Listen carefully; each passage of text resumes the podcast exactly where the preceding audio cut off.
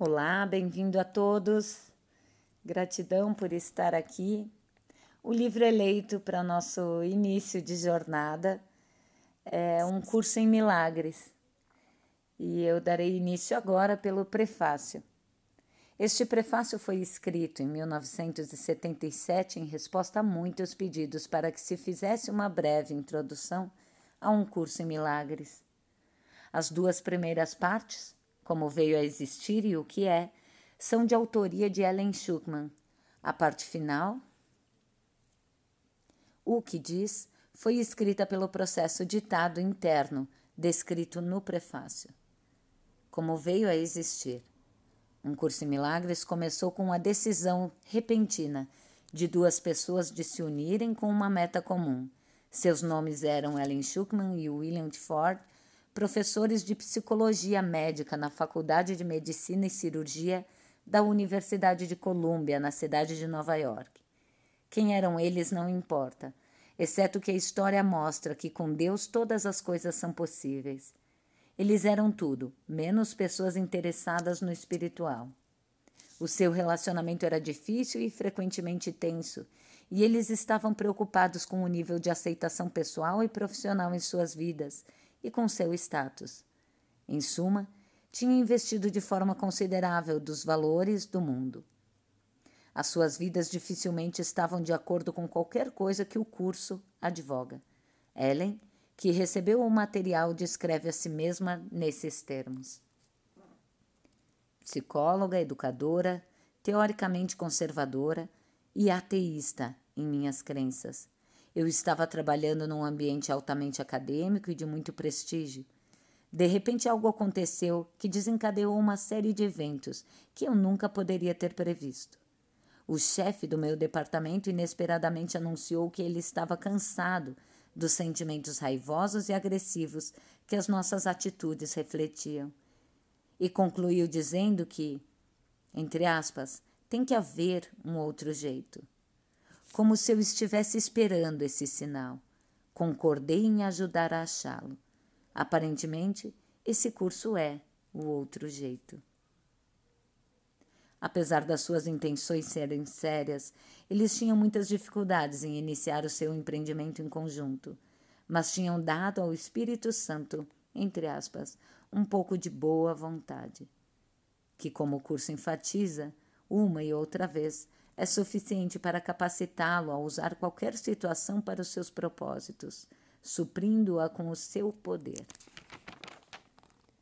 Continuando o relato de Ellen, feito na primeira pessoa. Três meses estarrecedores precederam o manuscrito em si, durante os quais Bill surgiu que eu anotasse os sonhos altamente simbólicos e as descrições das estranhas imagens que vinham a mim. Apesar de já ter aprendido a me acostumar com ao inesperado naquela altura, eu me surpreendi muito quando escrevi. Entre aspas, esse é um curso em milagres. Essa foi a minha apresentação à voz. Ela não tinha som, mas parecia estar me dando um tipo de ditado interno e rápido que eu anotava num caderno de taquigrafia. O ato de escrever nunca era automático. Podia ser interrompido a qualquer momento e depois continuava daquele ponto. Isso me deixava muito desconfortável, mas nunca me ocorreu seriamente de parar. Parecia ser um projeto especial que eu tinha aceito de alguma forma, em algum lugar. Ele representava um empreendimento feito em colaboração verdadeira entre Bill e eu. E muito da sua significação, eu tenho certeza, está nisso. Eu anotava o que a voz dizia e lia para ele no dia seguinte. Ele então datilografava o que eu lhe ditava. Eu imagino que ele tenha tido o seu projeto especial também. Sem o seu apoio e encorajamento, eu nunca teria sido capaz de realizar o meu. Todo o processo levou aproximadamente sete anos.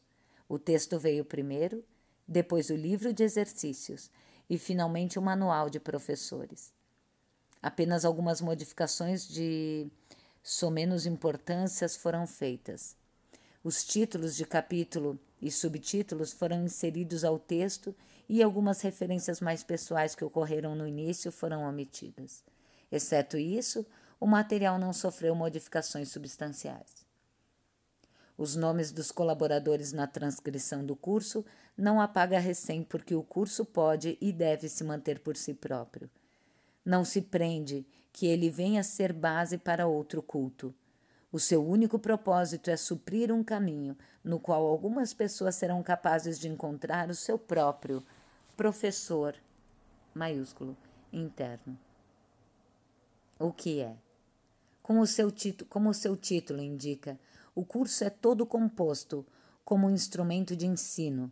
Consiste de três livros: o texto, de 721 páginas, o livro de exercícios para estudantes de 512 páginas e o manual de professores de 94 páginas. A ordem em que os estudantes escolhem usar os livros e as formas nas quais o fazem depende da sua necessidade e preferências particulares. O currículo que o curso propõe é cuidadosamente planejado e explicado passo a passo, tanto ao nível teórico quanto ao prático ele enfatiza a aplicação prática mais do que a teoria e a experiência mais do que a teologia. Declara especial, especificamente que, entre aspas, uma teologia universal é impossível, mas uma experiência universal não só é possível como necessária. Fecha aspas. Abre parênteses. Manual, página 79. Fecha aspas. Apesar de ser cristão em seus princípios, o curso envolve temas espirituais universais. Enfatiza que é apenas uma versão do currículo universal. Existem muitas outras. Está -se, uh, está -se, esta se diferencia das outras apenas em formas. Todas conduzem a Deus no final. O texto é amplamente teórico e estabelece os conceitos nos quais o sistema de pensamento do curso se baseia. As suas ideias contêm o fundamento para as lições do livro de exercícios. Sem a aplicação prática que o livro de exercícios provê, o texto permaneceria em grande parte apenas uma série de abstrações que dificilmente seriam suficientes para realizar a reversão de pensamento que é o objetivo do curso. O livro de exercícios inclui 365 lições uma para cada dia do ano. No entanto, não é necessário fazer as lições nesse ritmo e cada pessoa pode querer ficar em uma lição particularmente atraente por mais de um dia. As instruções requerem apenas que não se sente, que não se tente fazer mais de uma lição por dia. A natureza prática do livro de exercício é salientada pela introdução às lições, que enfatiza a experiência através de aplicações práticas mais do que com o comprometimento anterior a uma meta espiritual. Acharás difícil acreditar em alguma das ideias que este livro de exercícios te apresenta, e outras podem te parecer bastante surpreendentes. Isso não importa. Meramente te é pedido que apliques a ideia assim como és dirigido a fazer. Não te é pedido para julgá-las em absoluto. Só te é pedido que use-as. É o uso dessas ideias que lhe dará significado para ti e te mostrará que são verdadeiras. Lembra-te apenas disso. Não precisa acreditar nas ideias, não precisas aceitá-las e não precisas nem mesmo acolhê-las bem. Alguma delas podem resistir com veemência. Nada disso importará ou diminuirá a sua eficácia. Mas não te permitas fazer exceções ao aplicar as ideias contidas no livro de exercícios. E quaisquer que sejam as tuas reações às ideias, usa-as. Nada mais do que isso é requerido. Entre parênteses, livro de exercícios, página 2. Finalmente, o manual de professores, que é escrito em forma de perguntas e respostas, fornece respostas a algumas das perguntas mais prováveis que um estudante poderia fazer. Também inclui esclarecimentos a respeito de alguns dos termos que o curso emprega, explicando-os dentro da estrutura teórica do texto. O curso não pretende chegar à finalidade última e as lições também não pretendem levar o estudante a completar o aprendizado. No fim, o leitor é deixado nas mãos do seu professor interno, que orientará todas as lições posteriores como ele achar adequado. Apesar do curso ser abrangente na sua estruturação, a verdade não pode ser limitada a nenhuma forma finita como é claramente reconhecido na declaração no fim do livro de exercícios. Esse é um curso, é um começo, não um fim. Não há mais lições específicas, pois não precisamos mais delas. A partir de agora, ouve apenas a voz por Deus. Ele dirigirá os teus esforços, dizendo-te exatamente o que fazer, como orientar a tua mente e quando vir a Ele em silêncio, pedindo-lhe a sua orientação. Segura e o seu verbo certo. Livro de Exercícios, página 511. O que diz? Nada real pode ser ameaçado, nada irreal existe. Nisso está a paz de Deus. É assim que um curso em milagres começa. Ele faz uma distinção fundamental entre o real e o irreal entre conhecimento e percepção. Conhecimento é verdade e está sob a única lei, a lei do amor de Deus. A verdade é inalterável, eterna e não é ambígua. É possível não reconhecê-la, mas não é possível mudá-la. Ela se aplica a tudo o que Deus criou e só o que ele criou é real. Está além do aprendizado porque está além do tempo e do processo. Não tem opostos, não tem início e não tem fim. São simplesmente, simplesmente é. O mundo da percepção, por outro lado, é um mundo do tempo, da mudança, dos inícios e dos fins. Ele se baseia em interpretação, não em fatos. O mundo do nascimento e da morte, fundado sobre a crença na escassez, na perda, na separação e na morte.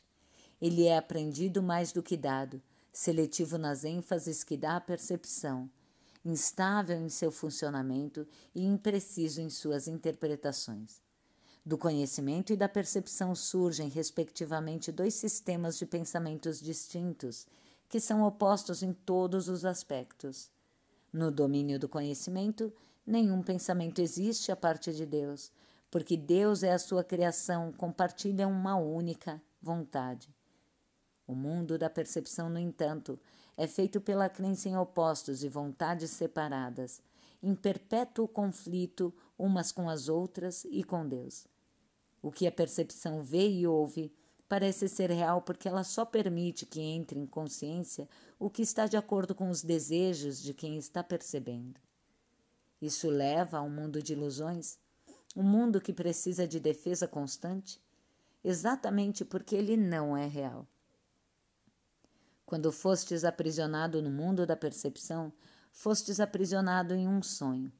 Não podes escapar sem ajuda, porque tudo o que os teus sentidos te mostram apenas testemunha a realidade do sonho. Deus forneceu a resposta, o único caminho para a saída, o verdadeiro ajudante. A função da sua voz, seu Espírito Santo, é ser o mediador entre os dois mundos ele pode fazer isso porque, se de um lado conhece a verdade, de outro também reconhece as nossas ilusões, mas sem acreditar nelas.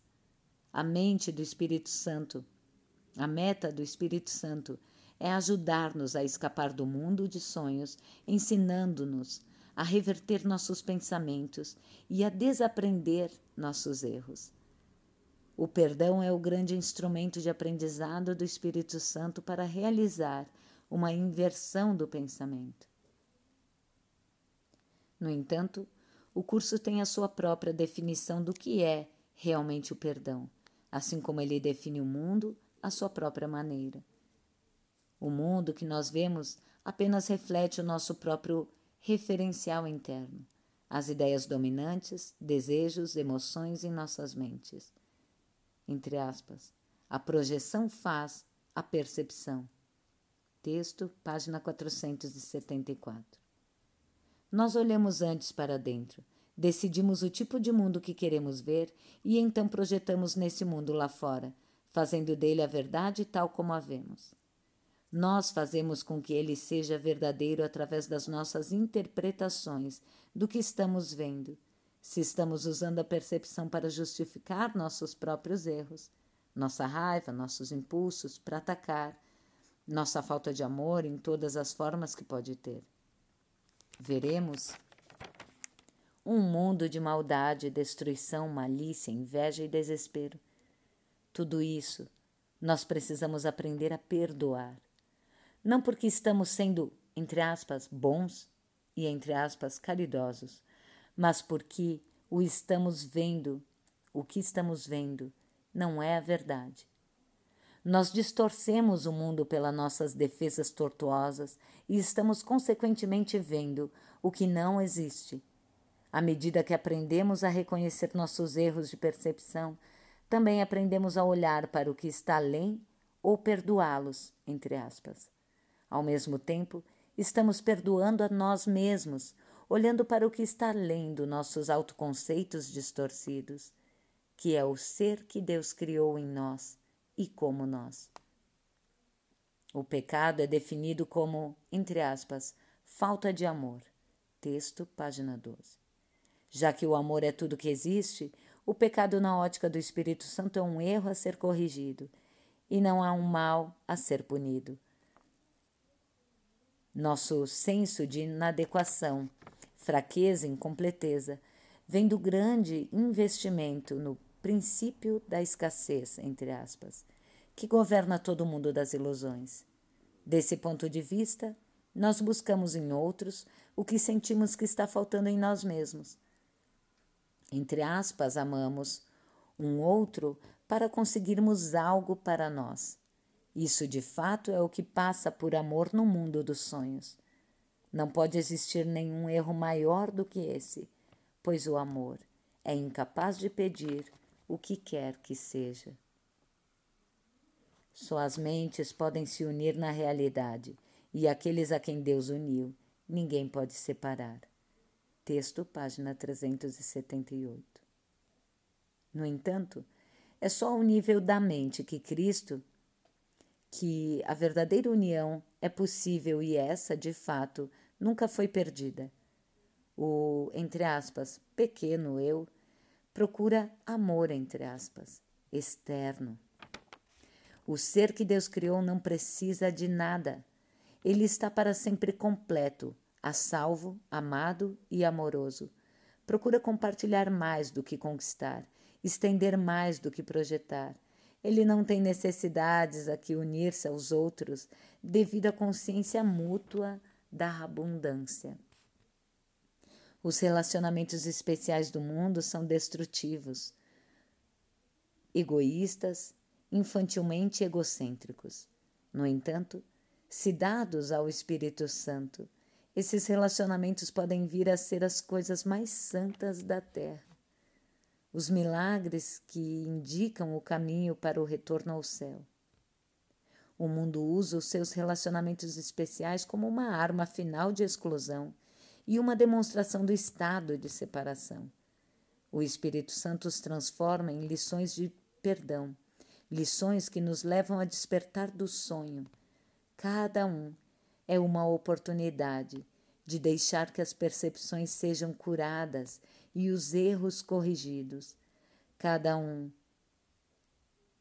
Cada um é mais uma chance de perdoar a si mesmo, perdoando ao outro. E cada um vem a ser mais um convite ao Espírito Santo e à lembrança de Deus. A percepção é uma função do corpo e, portanto, representa um limite na consciência. A percepção vê através dos olhos do corpo e ouve através dos olhos, dos ouvidos do corpo. Evoca as respostas limitadas que o corpo dá.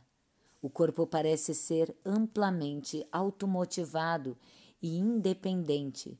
No entanto, ele responde só às intenções da mente. Se a mente quer usá-lo para o ataque em qualquer forma, ele vem a ser vítima da doença, da idade e da decadência. Se em vez disso a mente aceita o propósito que o Espírito Santo tem para ele, ele vem a ser um meio útil de comunicação com os outros, invulnerável por tanto tempo quanto for necessário para ser, gentilmente, deixado de lado quando a sua utilidade chegar ao fim. Em si mesmo, ele é neutro, como tudo no mundo da percepção é usado para os objetivos do ego ou do Espírito Santo, dependendo inteiramente do que a mente quer. O oposto da ótica que se tem com os olhos do corpo é a visão de Cristo, que reflete força em vez de fraqueza, união em vez de separação e amor no lugar do medo. O oposto da audição através dos ouvidos do corpo é a comunicação através da voz por Deus o Espírito Santo que habita em cada um de nós. A sua voz parece distante e difícil de ser ouvida porque o ego, que fala pelo ser pequeno e separado, parece falar muito mais alto. De fato, isso está revertido. O Espírito Santo fala com uma clareza inconfundível e com um apelo irresistível. Ninguém que não escolhesse se identificar com o corpo poderia ser surdo às suas mensagens de liberação e esperança.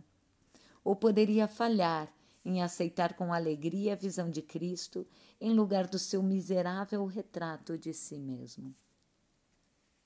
A visão de Cristo é a dádiva do Espírito Santo, a alternativa de Deus para a ilusão da separação e para a crença na realidade do pecado, da culpa e da morte é a única correção de todos os erros da percepção, a reconciliação dos aparentes opostos nos quais esse mundo se baseia. A sua luz benigna mostra todas as coisas de outro ponto de vista, refletindo o sistema de pensamento que surge do conhecimento e fazendo com que o retorno a Deus não seja só possível, mas inevitável. O que era uma, considerado como injustiças feitas a alguém por outra pessoa, agora vem a ser um pedido de ajuda e um chamado para a união. O pecado, a doença e o ataque são vistos como percepções equivocadas que podem, que pedem um remédio através da gentileza e do amor. As defesas postas de lado, porque onde não há ataque, não há necessidade delas. As necessidades de nossos irmãos passam a ser as nossas, porque eles fazem conosco a jornada em direção a Deus. Separados de nós, eles perderiam o seu caminho. Sem eles, nós nunca poderíamos achar o nosso. O perdão é desconhecido no céu, onde a sua necessidade seria inconcebível. No entanto, este mundo, nesse mundo, o perdão é uma correção necessária a todos os erros que cometemos. Oferecer o perdão é o único modo de o recebermos, pois ele reflete a lei do céu, onde dar e receber são a mesma coisa. O céu é o estado natural de todos os filhos de Deus, tal como ele os criou.